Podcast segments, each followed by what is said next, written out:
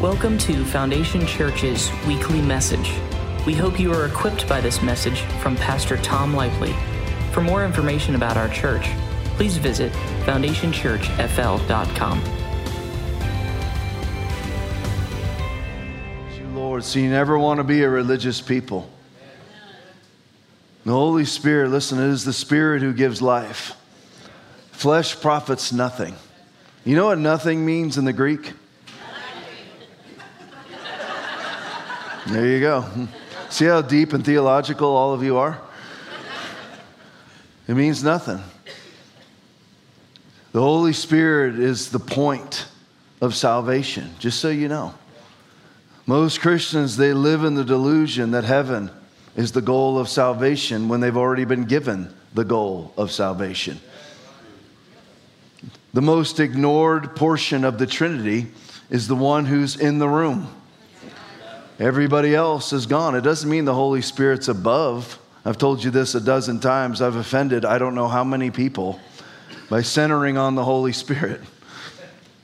Well, it's awfully difficult to center exclusively on Jesus, who sits at the right hand of the throne of God. Jesus has his specific duties, which was to come down, be encased in flesh, die for you and I, be raised again, sit at the right hand of the throne of God. He doesn't even know the day or hour in which he will return, but then he will return and bring his glorious church back up with him.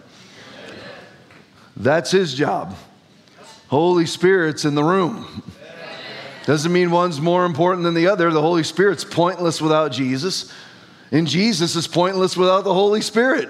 Oh, how dare you say this? Because, listen, we don't worship the Trinity. A lot of people, what they do is they actually worship who Jesus was instead of who he is. That's what they do. You know why? Because it's easier. You just set up an almost a golden calf image of Jesus and then just sit around the rest of your life and wait for heaven. It's easier. Well, it's God's sovereign will. All these horrible things have happened. No, you're supposed to take command. But it's a whole lot easier to just sit back and say, you know what? I worship Jesus. He came. I got saved. That's that. And to completely ignore the Holy Spirit, who would never let you do that. Amen. Luke chapter 12, verse 48. The title of this message series is Demand. From everyone who has been given much, much will be demanded. And from the one who has been entrusted with much, much more will be asked. Let's go into last week's verse for just a moment. 2 Peter chapter 1, verses 3 and 4. As his divine power has given to us all things that pertain to life and godliness, through the knowledge of him who called us by glory and virtue, by which have been given to us exceedingly great and precious promises. Exceedingly great and precious promises. That through what? His great and precious promises, actually called exceedingly great. Now ask yourself this morning. Do I live? And I want you to know, I challenge myself the same way that I challenge you. People meet me at the door and they're like, woo, that was a rough one for me today. It's a rough one for me today. I preach what God has called me to preach, not what is my shtick. I preach what God places. See, again, I don't go to the internet. Yeah, what sermon online? Pastor Dope. When did he preach that?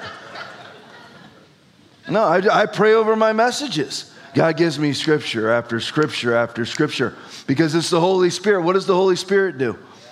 He says what he's already heard.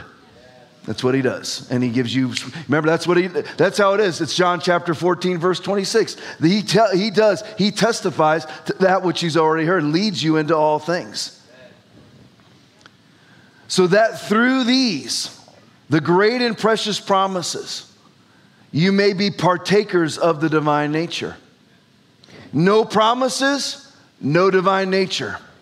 There's Christians who waltz around in sort of a spiritual fog, thinking about how just, I'm such a spiritual person. Where are the promises?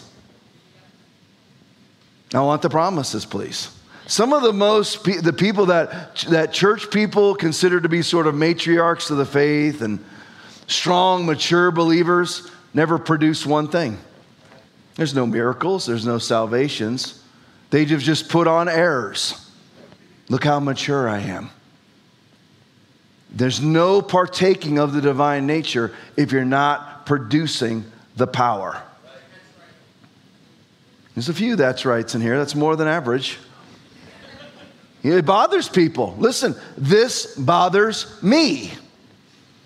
I don't like that I don't produce power as I should either, but I have left the dock. I have not arrived, but I've left. A lot of people, they're never leaving the dock. Don't be one of them. Don't listen, stop sticking with what's safe. It's not really safe anyway. Leave the dock.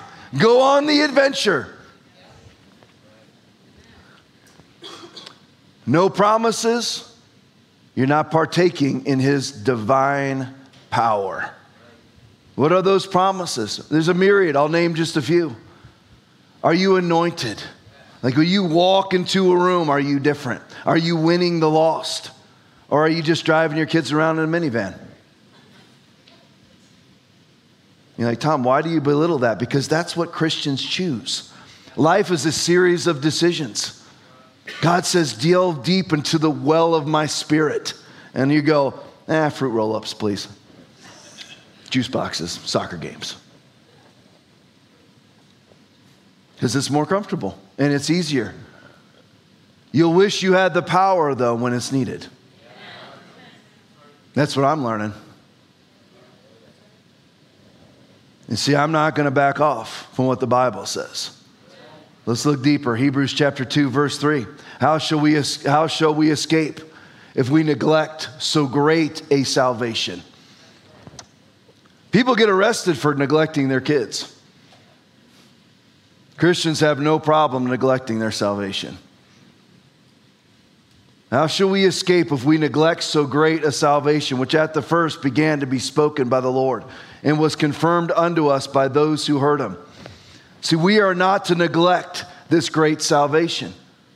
See, the thing is, people think that means just that the day that you got saved. The day that you got saved was nothing more than the day that you were born again. That is not where you stop. That's the day of a beginning. Now, what you can do at that moment is you make a decision. You go, am I going to neglect this great thing that's happened to me?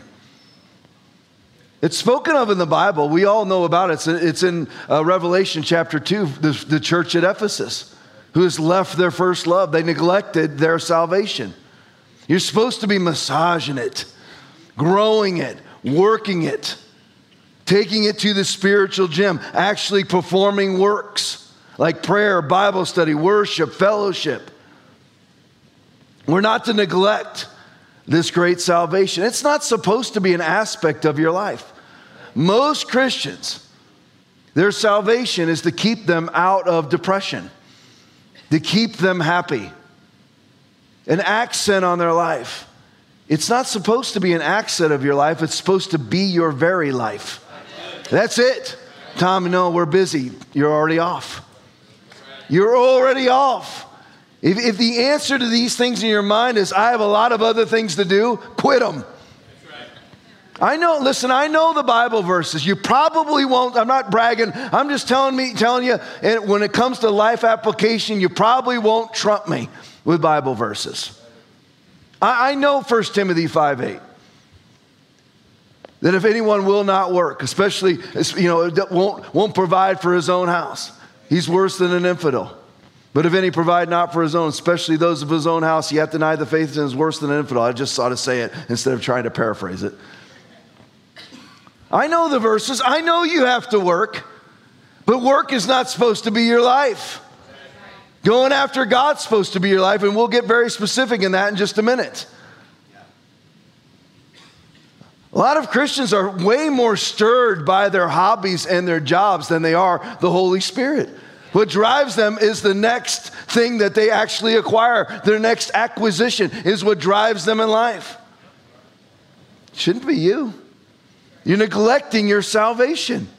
That's why you're actually heading towards misery, thinking that you're happy. Every cocaine addict thinks that the next hit is the thing is what's going to make them happy. Well, it's no different if that's your job. It's no different if it's your kids. Whoops. Not allowed to say that in America, where kids are golden idols. Kids are number one. I see people walk away from church for their kids, selling their souls to the devil. Your life should be all about nurturing the salvation that you have. How many saved people are in here? Shout amen. Amen. You need to be all over it. Don't neglect it. We ought to be delving deep into this great salvation that we have. But due to neglect, due to lack of effort, Tom, this is saved by grace. You ever read the second chapter of James? You really think it's just all about, yeah, your salvation is by grace. You want to discover it. You don't want to neglect it. You're going to have to work at it. I know nobody teaches it. You know why? This is the reason why we don't have the power inside the church, and why 99.9% of churches closed for COVID-19 is they don't operate in power. They actually preach their own gospel to themselves.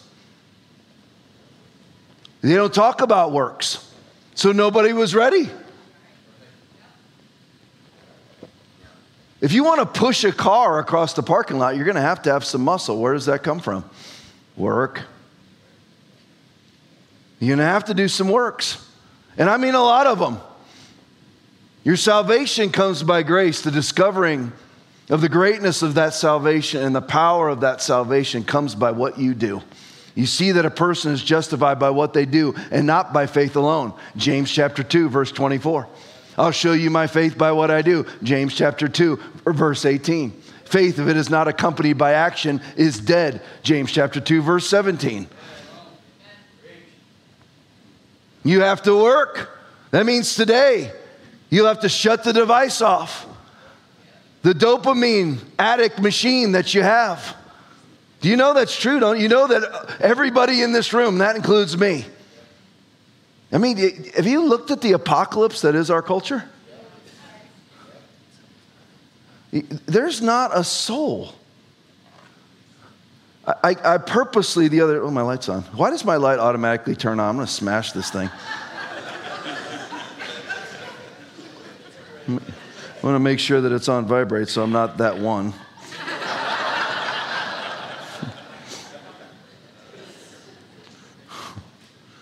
Have you ever noticed it?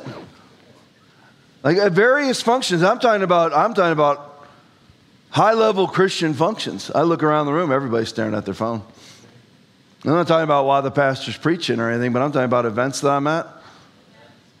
I mean, they're walking around. I mean, literally, they've literally ruined our lives. I'm looking deep into this. Why is it that everywhere I go, I have this thing? Every minute of every hour of every day has to be filled with this thing being on. I seem to remember being happier before I had it. And I look around the room at all, you know, whether it's at Prime, eating steak, or in a church function, there isn't a soul not staring at their phone. I've sat there. I like to, anybody else in here a people watcher? I like to watch people. I've seen people at Outback, Applebee's, whatever, sitting there having dinner with their wife, and neither one of them's talking. They're both on one end of the table or the other, staring at their phones. I'm real strict about it. You know, when I go out to eat with people, there's no phones. The only phone that I'll answer is if it's my kids that are calling. That's it. Everybody else, nope. Oh, I need to talk to Pastor Tom. Nope, I'm eating with somebody else. They get priority. But due to lack of effort, due to neglect, most Christians will never taste the calling of God. Don't think you have just because you're saved. You're like, what kind of church did I walk into? The one that is trying to spur you on to greatness. That's the one.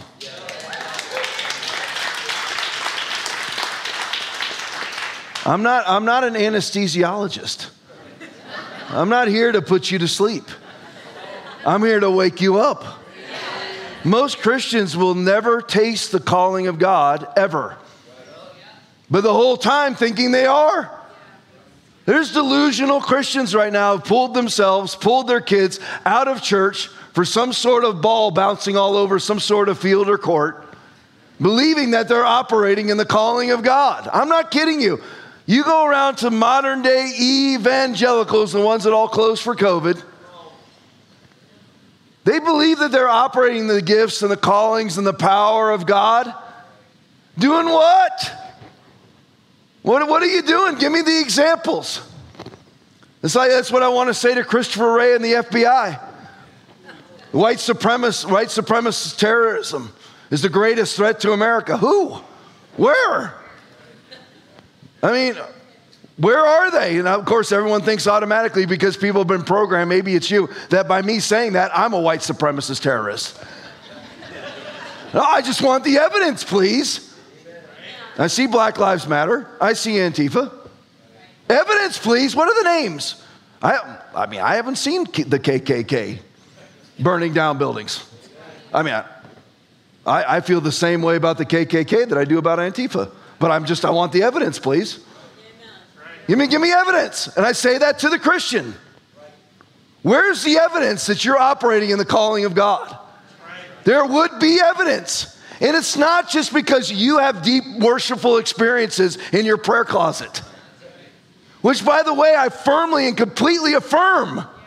You should be doing those things. But there would be other fruit. The all-star Christians that I've recruited to this church throughout my stupidity as a pastor produce nothing. Yeah, they look great. They're, the perfect couple. The hair is perfect. The clothes are perfect. Maybe they got some money. Whatever it may be, they're useless. God hath chosen the foolish things of the world to confound the wise. And God hath chosen the weak things of the world to confound the things which are mighty. Most Christians just believe, you know what, I've been saved for 17 years now. I'm going to tell you this. This doesn't have nothing to do with my message, but this is for free. You don't have to give a dime more to the offering. This is for free. I am so sick and tired of hearing from Christians. I know. They look at me with a condescending tone, with a condescending facial expression. I know. You don't know. You don't know what I'm talking about. I'll sit there and I'm talking about the power of God, healing. And again, I have not arrived. Everybody that I pray for is not made well. Don't like that. Hate that. Don't settle for it. Will never adapt my own theology to change it. Well, to make myself feel more comfortable. But I go to people and I talk to them about the power of God, about God's expectations in Scripture, and they're like, I know. Yeah, but everybody's still dying. Then how do you know? How do you know? Why won't you be broken and contrite? Listen, I'm not bragging. I'm just telling you, I'm broken before the Lord. I know it's me. They themselves, they blame God.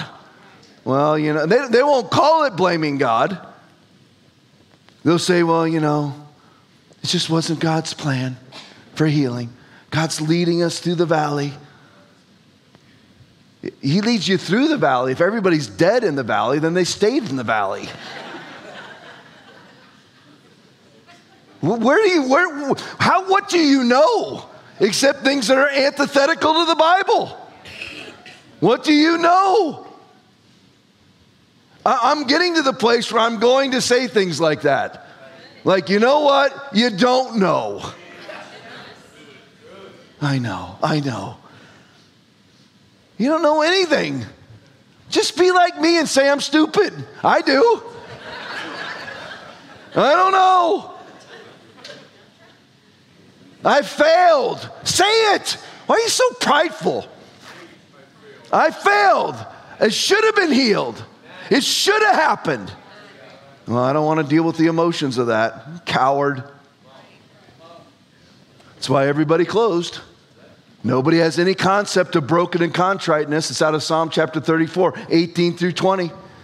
The Lord is nigh unto them that are of a broken heart and saveth such as be of a contrite spirit. Many are the afflictions of the righteous, but the Lord delivereth them out of them all. He keepeth all his bones, not one of them is broken. That's God. That's God. That's God. Amen. All the Christian nominalists with their fish Bible covers. Oh, look at how spiritual I am. You're a dork. What are you? You're not doing anything. You attend one thing after another, always learning and never able to come to the knowledge of the truth.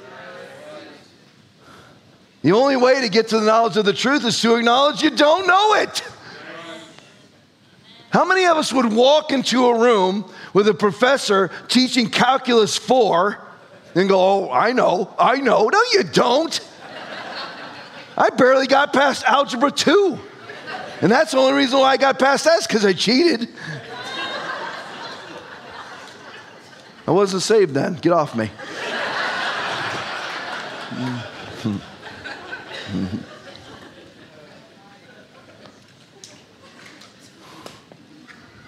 Most Christians, I'm talking about those of you in this room, I'm kicking you in the pants.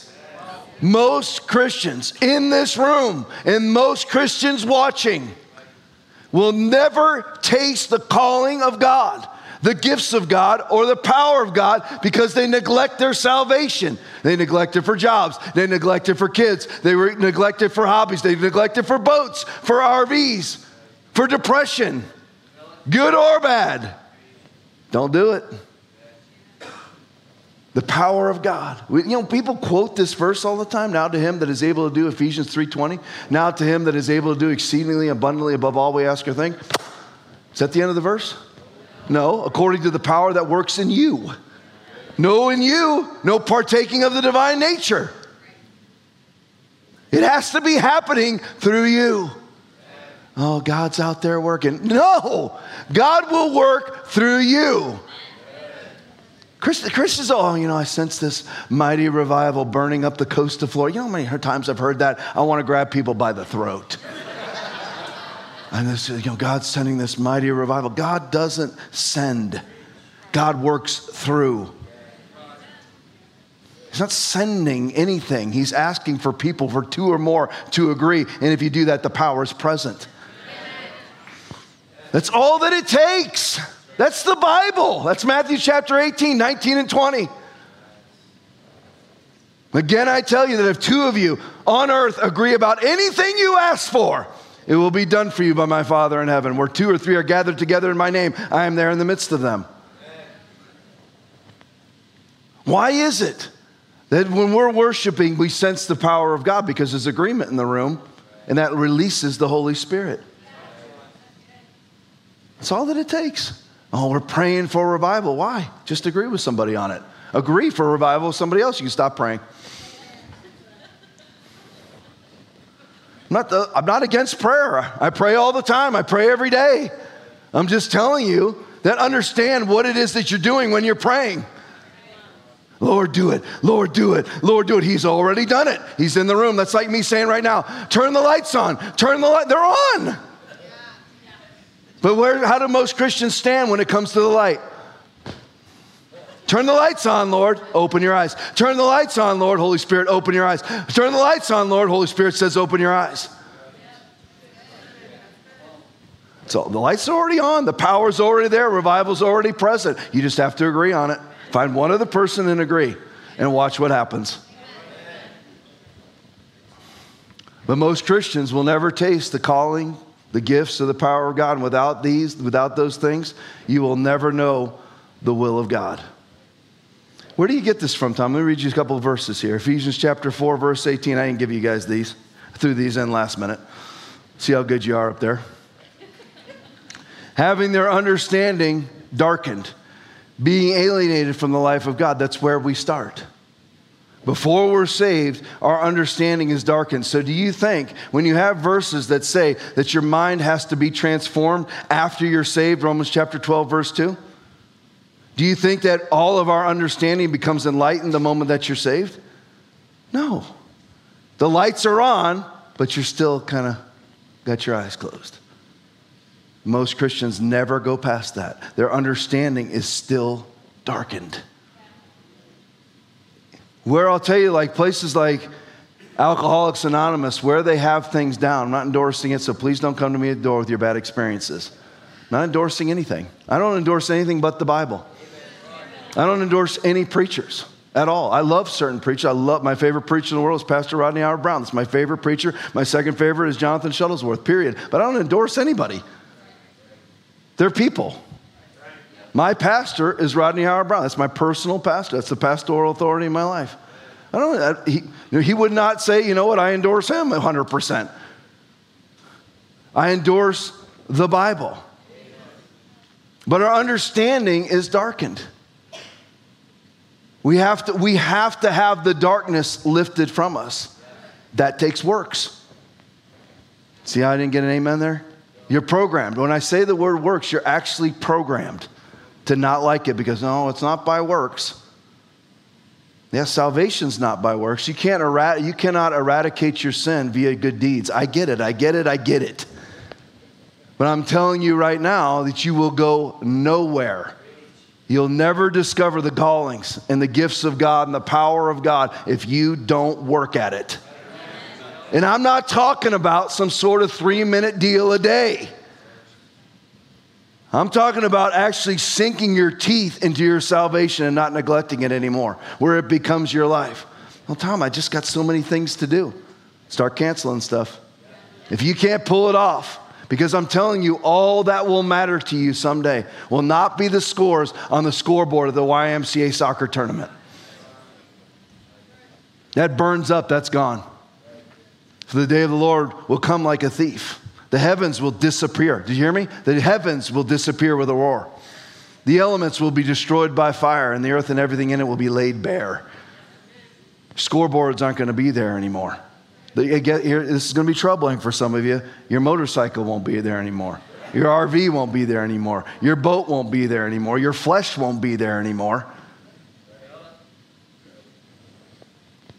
So you better sink your teeth into things that are eternal. So we fix our eyes not on what is seen, but what is unseen. For what is seen is temporal, but what is unseen is eternal. 2 Corinthians 4:18. This is Bible stuff now. We're seeing in this world that we had better start sinking our teeth into and stop neglecting our salvation. Because look how quickly the devil will come. The spirit of the air will come in and take things over. They don't hesitate. Demons don't hesitate. The Democratic Party doesn't hesitate.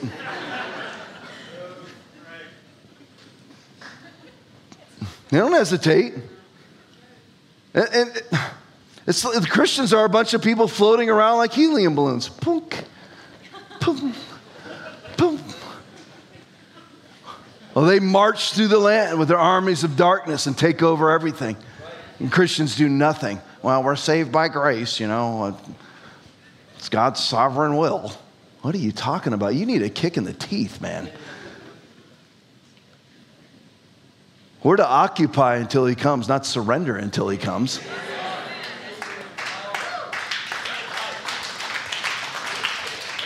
See, I had the opportunity. I don't know if I'm ever going to get back to my message. I had the opportunity this week to meet Arthur Pulaski and speak with him. Wonderful person, so send him money. Tom, what are you talking about? Just do it. Why don't you just not worry about it for once? Get off of yourself and go and send the guy money. We have this church that we sent him $5,000. See what? I hope so. Remind me to get back to Arthur Pulaski. Don't let me forget. See, what they do to you, whether it's our illustrious FBI, Facebook Institute,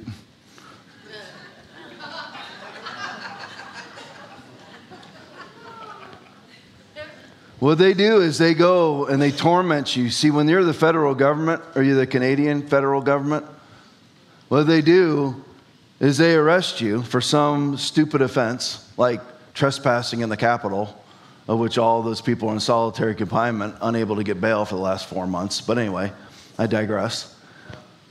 But what they do is what they did to Roger Stone, what they did to General Flynn. I got to meet General Flynn this week too. All through Rodney Howard Brown. That's why you get a pastor in your life. Yeah. But what they do is they charge you. They have limitless resources. So they just keep you in court, one hearing after another, and break you financially. They break you. Roger Stone was speaking yesterday. He spoke right before I did at the conference. And he talked about, I'm broke. I lost my car. His wife's got stage 4 cancer. He got saved, though. Yeah, he got saved. He was on Jonathan Shuttlesworth's show and testified to that for the first time ever. He gave glory to Jesus yesterday from the stage. But he said they took everything from me. Because what does Robert Mueller care? One deposition after another. Well, you're paying an attorney $500 an hour. People, well, here's General Flynn. He's General Flynn. He's in the military. He's not rich. Not by today's. He's not a multi-millionaire. He's a retired general, lieutenant general from the military. And they break you. That's what they do. That's why I tell you, send these people money. You should hear the list of citations that have been written to Arthur Pulaski. He's been fined. I can't not remember. I don't know if you do or not, but Hope does. She was there watching too when he was testifying briefly at the dinner that we were at. He's been cited, I don't know how many times, how many affidavits have been filled out against him. So send the guy money. I'm telling you. This is somebody who stood in the faith. There's another one too. I put it out on the podcast. I can't remember his name right now, but I'll get it for you. And I should have remembered. Been a crazy week. If I wouldn't have, I'll play it next week. Another pastor, young guy, bearded, arrested with his 6 kids watching in his driveway in Canada. Hey, you know what his offenses were? Oh, that's another one. That's the third one. The third one I'm talking about I put on the podcast last night. Oh, that one's in Australia. You know what his offense was? Inciting church services. It's a fact. Facts. That's the facts. Inciting a church service. He's arrested for it.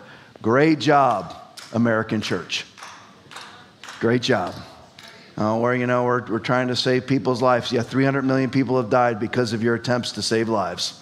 That's a fact, by the way. That's just the starvations. That's not the suicides. Those are the third world starvations that are a result of the church in America COVID caving. Great job. Now you got your brothers and sisters around the world being arrested by the Antichrist spirit for inciting church services. This is why you don't neglect your salvation, so that when the devil comes knocking at your door with a 99.9% survivable virus formed in a lab in Wuhan, China, by Anthony Fauci, the very one, the prophet of all that is righteous, the one that he himself sent money through Peter Daszak to the Wuhan Institute of Virology, and then spends the next 15 months pontificating from his bully pulpit about this. These are the things you need to do to save your life. Oh, you're the one who made that. Literally, it's like going to somebody, handing them a baseball bat, having them knock all your teeth out, and say, you know what? Where's a good dentist? The very cause of the problem has been telling people how to handle the problem without ever acknowledging that he's the cause of the problem. And the church knows nothing. When you talk to somebody in the know, like Rodney Howard Brown, who talks to, I'm talking about books that you've read, authors of books that you've read, big name Christian people, they have no idea what gain of function research is. None. They have no idea. They have no clue. They're destroyed for. That's right. That's right. 2 Corinthians 3:14, but their minds were blinded. 2 Corinthians 4:4, whose minds the God of this age has blinded. Christians stay in this state because they neglect their salvation. How shall we escape? You can't if you neglect your salvation. Hebrews chapter 2, verse 3. How shall we escape if we neglect so great a salvation? You can't escape. You're blind. Most Christians right now, Right now, at this very moment, in the midst of the mark of the beast being unfurled before their very eyes, have absolutely no idea and are still espousing their virtue. Look how loving we were when we closed our church, saving lives. They still have no idea because whose minds the God of this age has blinded. But their minds were blinded, having their understanding darkened, being alienated from the life of God. I rattled some cages yesterday when I said, you know what, pastors, you need to grab your cell phones and do a Facebook Live and say, you know what, I'm sorry. I'm sorry that I walked away from the Word of God and closed my church. Because look at what's happening. You're nothing until you do that. You hear me? I hope there are pastors watching, even pastor friends of mine. I hope you're watching because you're nothing until you repent. Jesus style is repentance. There is nothing else.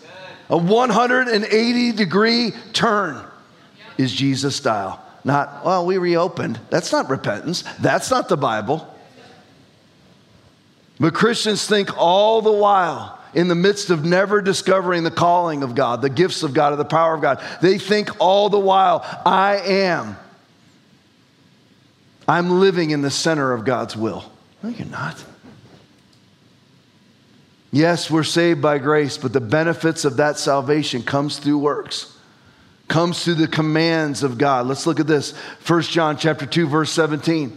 The world is passing away in the lust of it. But he who does the will of God abides forever. Does the will of God. That comes through works. That comes through the commands of God. Because those works and those commands of God are all about accomplishing the two things that we're going to discuss in the next 16 minutes. What are those two things? Started on it last week, going deep into it today. When you work at it, when you don't neglect your salvation, you operate in the commands of God. It does two things. Number one, these two things are all that the Christian life is about. Are you ready? Two things. Life is very, very easy. It's very easy to understand, but difficult to do. But it's really not even difficult to do. It sounds like a dichotomy of words, but it's not. It's not difficult. It's just a matter of will you overcome. Two things that the Christian life is all about. Chasing the Holy Spirit and melting unbelief. That's it. The four essentials cover that. Prayer, Bible study, worship, and fellowship. Melting away unbelief. The verses that you hear me use all the time around here. Matthew 17, 19 through 21. Then came the disciples to Jesus apart and said, why could we not cast him out? Is this ever asked in the modern church? People don't ask. They just go, well, it just wasn't God's plan. He can, but you don't know if he will. We'll understand in heaven. No, they came to Jesus and they said, why couldn't we do it? And Jesus said unto them, because of your unbelief. For verily I say unto you, if you have faith as a grain of a mustard seed, you shall say unto this mountain, remove hence to yonder place, and it shall remove.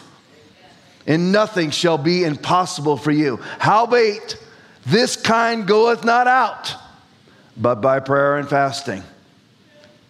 Why is that? Because if you fast enough, God moves.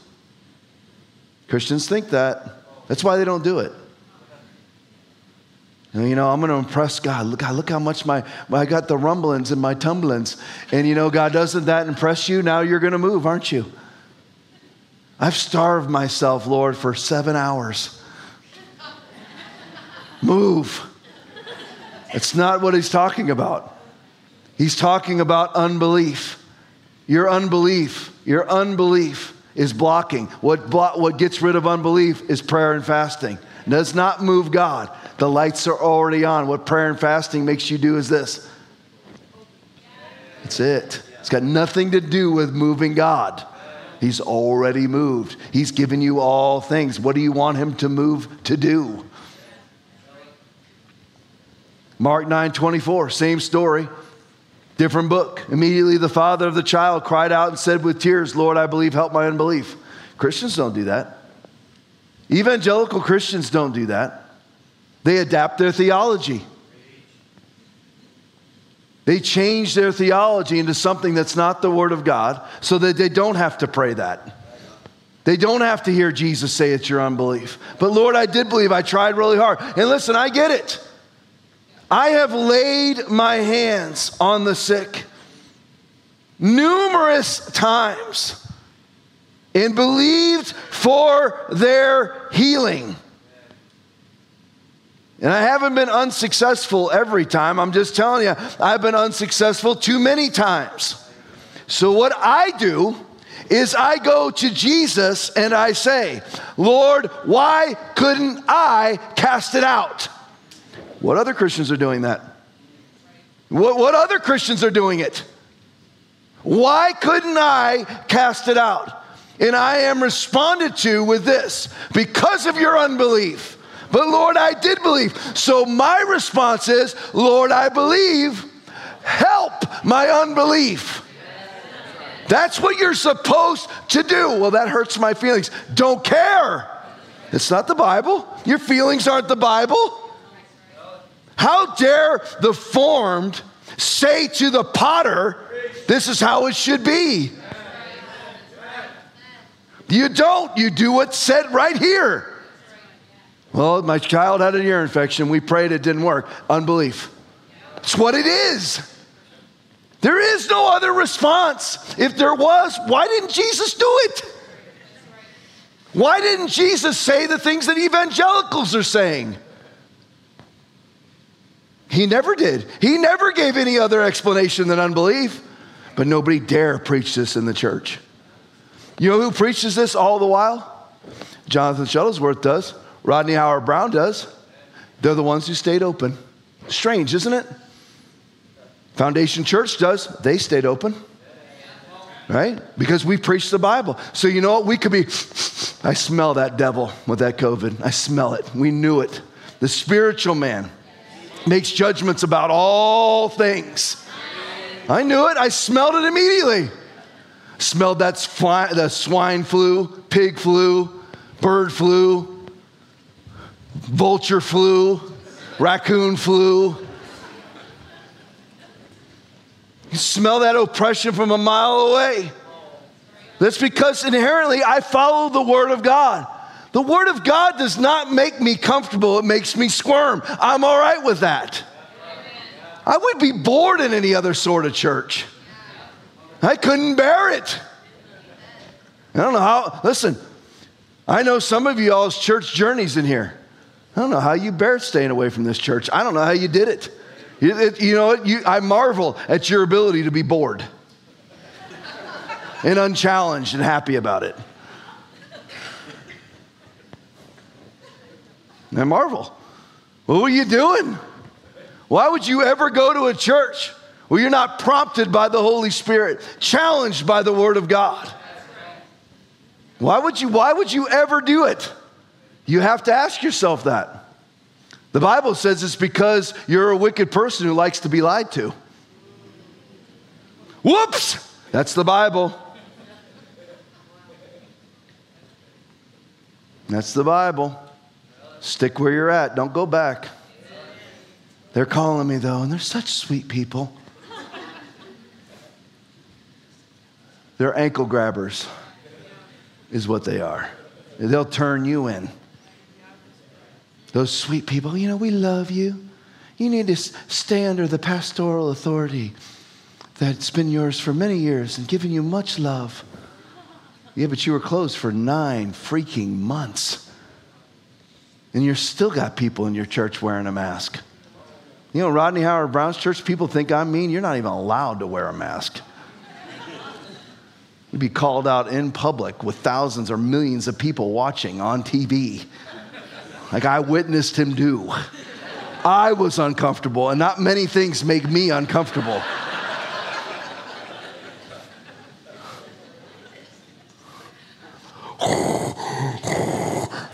am your father. That's what he did to the lady. You think I'm mean? So you got to have somebody, if you're me, you got to have somebody meaner who's your pastor.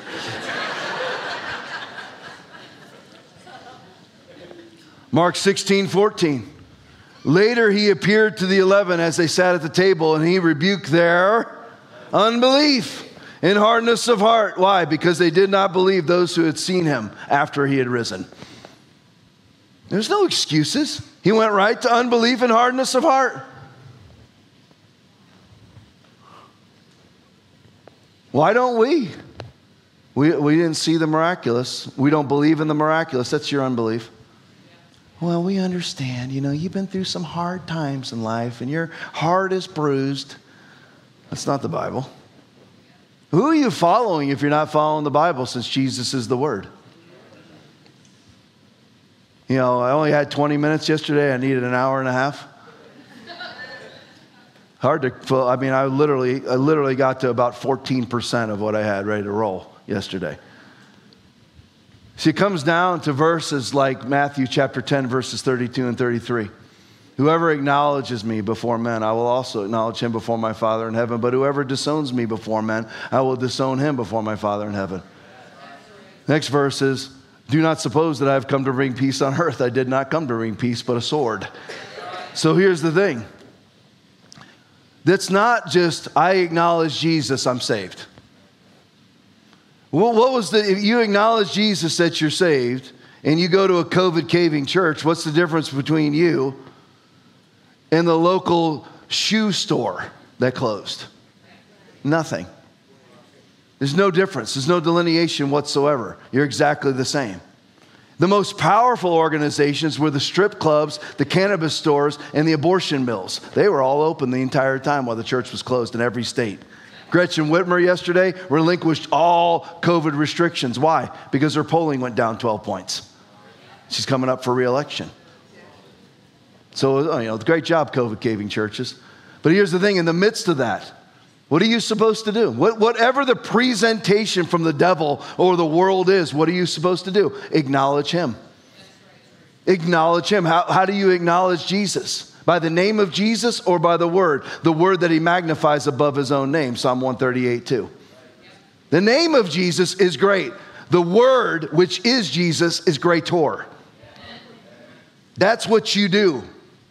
In the very moment that it is presented before you, that lovely gift pack from demon Anthony Fauci and all the rest of his minions, you answer with the word of God. Otherwise, what are you answering with as a Christian? You're answering with the devil. You closed, you answered with the devil. Everything that does not come from faith is sin. Romans 14:23. Everything. You do not answer life's scenarios with people's philosophies. You answer them with the word of God. Whoever acknowledges me before men, I will acknowledge him before my Father in heaven. But whoever disowns me before men, I will disown him before my Father in heaven. Listen, there's a reason why. As we are we are in the midst of the times of sorrows, the beginnings of sorrows. There's a reason why there's verses in the Bible. Like 1 Timothy chapter 4, verse 1, now the Spirit speaketh expressly, that in the latter time some shall depart from the faith, giving heed to seducing spirits and doctrines of devils. At that time many will betray one another. Matthew 24:10 through 13. At that time many will turn away from the faith and will betray one another, and many false prophets will appear and deceive many people. Because of the increase of wickedness, the love of most will grow cold, but he who stands firm to the end will be saved. Don't you see it in this whole COVID thing? And it's not COVID, it's just grease in the skids. What's coming for you next are cow farts. I get your attention back. See, I got you for another 9 minutes. Had to throw out some cow farts to get you back. That's what's coming next. Going to tell you to close down because there's certain things in the air. You know what? There's this high radiation in the air. What radiation? You know, there's climate change, the Great Reset, World Economic Forum, Klaus Schwab. That's what's next. They say it out loud. It's on their website. That's what's next. That's why you always hear them. And again, just like white supremacist terrorism, where exactly is this climate change? I mean, I've been living here since 1980. The only thing that I've seen change is widening roads. I remember looking out here. I used to drive down here all the time. I lived in El Jobim when I was in high school. This was a two-lane road, no turn lane. That's all there was. That changed. Other than that, you know, yesterday, it was what's today, the June 19th, June 8th? What's the date today? I don't even know. 20th? Okay, well, yesterday was the 19th. I was speaking on a stage, and I was sweating profusely. Oh, it's Florida in June. That didn't change. It's 90 degrees. Basically, you're sucking in air that's quenching your thirst.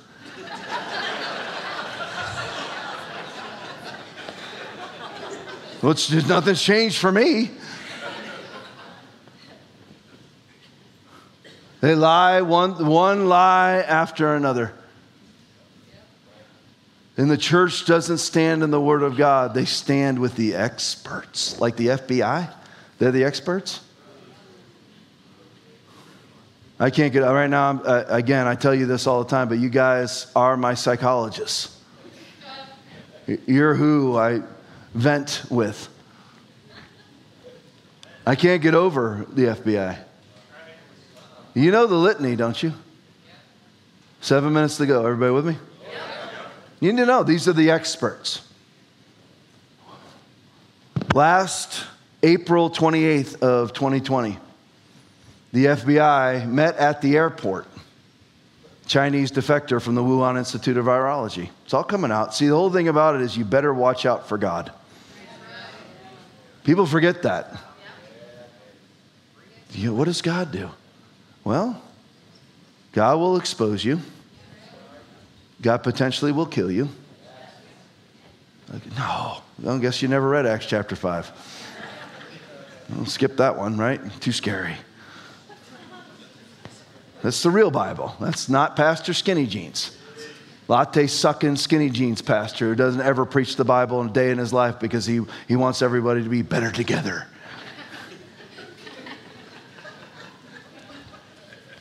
Get your cardboard sign and stand out in front of the church. You're home, dork.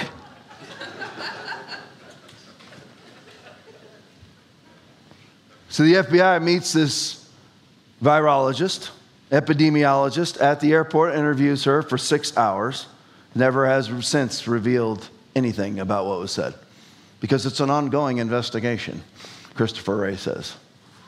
In October of 2020, they interviewed her again with their own virologist and still have never said a word about any of it, as they sat at the entire time on Hunter Biden's laptop, which exonerated President Trump in his first impeachment completely and totally. Sat on it, nothing, right? Now what's coming out is that we have this insurrection on January 6th. Tom, this is politics. You shouldn't be preaching from the pulpit. You're at the wrong church. Everything, the church should be out in front of politics. There's no running from it. So what's turned out about that, it's all coming out. It's on Tucker Carlson 2 nights last week. Maybe 3.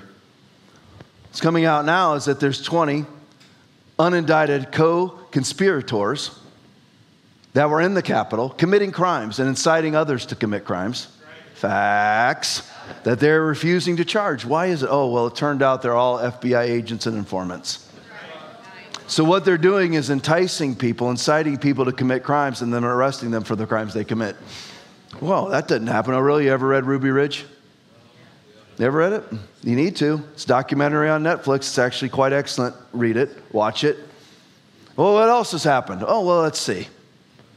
Oh, the alleged kidnapping plot for Gretchen Whitmer. Remember that one? Well, that turns out there was 13 plotters, 5 of which were FBI agents and informants that incited other people. And guess what happened there, too? Well, that all started when they had an insurrection at the Capitol there, right? In the Capitol. That was led by a specific FBI agent at that moment who's in charge of that investigation, who had all his people inside of that insurrection. Well, then that agent was then placed in charge of the D.C. area, where suddenly again they had an insurrection at the Capitol. Oh, conspiracy! How is it a conspiracy when it's true? And these are the experts. They're not. They're corrupt liars. You need to understand something. I don't care who it is. You need to look at the human heart the way that the Bible does in Jeremiah 17:9. It's deceitful above all things. It's desperately wicked. It's the second part of the verse, but look at the first. The human heart is deceitful above all things and desperately wicked. Who could know it? So who else is deceitful above all things? John chapter 8, verses 44 and 45. The devil is a liar, a murderer from the beginning, just like all of them. They look just like their father. Who espouses unfettered murder around the world? The political left. They're of their father. Political murder all around the world. That's what they do. The devil was a murderer from the beginning, a liar, the father of lies, whose native language is lying. That's what these people do. We need to follow and stand in the Bible. I'll finish with this to get off the FBI and be spiritual for just a moment. Matthew chapter 13, verse 58. Now he did not do many mighty works there, because of their unbelief. And I'll close with this. Tom, I'm not sure about this whole unbelief thing. Don't raise your hands. I just want you to acknowledge in your heart. It's okay to acknowledge this in your heart. Tom, I'm not sure that you're right about this unbelief stuff. Don't answer. Don't nod. You can. It won't offend me. I don't care. I know the Bible. I stand on the Word. But who would say that? You know what? I'm just not sure. I don't know if it's really unbelief that causes me not to receive. I pray for things, it doesn't happen. I don't know if it's unbelief. Who would say that's where I'm at right now? That's where I'm at. I don't really think it's unbelief. Then let me ask you something. What's your explanation? And now listen, I want your Bible verses, not your ideology. What's your explanation for why the miraculous does not happen in your life? When you lay hands on the sick, they're not recovered. Why? What's your explanation? I want Bible verses. Not what you learned at Enablers 101 Bible study. Well, here's the latest book from Pastor Buttkisser. Oh, that's really soft and sweet. Yeah, I bet it is. Got to be soft and sweet to be a good Buttkisser. So what are the Bible verses? Proverbs chapter 30, verse 6 says, add thou not to his word, lest he reprove thee and thou be found a liar. God will find you out. He'll correct you and expose you as a liar. Deuteronomy chapter 4, verse 2. You shall not add to the word which I command you, nor take from it, that you may keep the commandments of the Lord your God, which I command you. So what are your explanations? I'm telling you what the Bible says. If you look at it in the face, eye to eye, things will change. Worship team, make your way. I'll finish with this. If you're supposed to stop believing in the certainty of what you're, say with me now, I know people are walking around. I get it. If you're supposed to stop believing in the certainty of what you, maybe none of us, maybe I shouldn't even say stop, because a lot of us have never even started to believe for what we pray for. And you see, what I do all the time is I put this into practice. Lord, I ask you for this. Some little thing. Lord, I ask you for this in Jesus' name. And Lord, I'm standing in it. Well, yeah, but I've done that and I've been disappointed. That's not the Bible. You can be disappointed if you want, but you aren't supposed to change your theology because of your disappointment. You're supposed to break through unbelief. If we're supposed to stop believing in the certainty of what we pray for, then why did Jesus never say that? James 1:6, but let him ask in faith with no doubting, for he who doubts is like a wave of the sea, driven and tossed by the wind. For let not that man suppose that he will receive anything from the Lord. Matthew 21:21. If you have faith and do not doubt, you will not only do what was done to the fig tree, but if you say to this mountain, be removed and be cast into the sea, it will be done. And whatever things you ask in faith, believing, you will receive. Yeah, you can name abuses, but God wants you prospered. God wants you well. God wants you to have a sound mind. God wants you to give thousands or millions of dollars away. Don't be somebody who has never tasted the power of God, the gifts of God, or the calling of God because you refuse to spend the time. This kind goeth not out but by prayer and fasting. You want your life to change? Put the work in starting today. Get alone. Delve deep into the Word of God. Shut the device off. Most of us live with the very people that are the ones that's important to us, whether they call or not. They're in the house. What do you need this for? If everybody that's important to you is living in the house, then what do you need it for? Amen. Shut the thing off. Go get alone with God and melt away your unbelief. Amen. Stand with me. Praise you, Lord, today. Thank you so much for joining us. We know that when there are this many people in person or watching online, that there is a chance that some have not started a relationship with Christ. If that's you and you would like a relationship with Jesus that washes away the stain of sin, you will need to start by repenting of your sin, confessing with your mouth that Jesus is Lord and asking Him to be the Lord over your life. That means giving up control. If you have never prayed this or you have fallen away and want to return to the kingdom of life, repeat this prayer after me and mean it. Lord Jesus, I ask you right now to come into my life and be my Lord and be my Savior. I ask you to forgive me for all of my sins, and I now turn from them. And I give you my life from this day on, in Jesus' mighty name, amen. If you said that prayer, you are saved.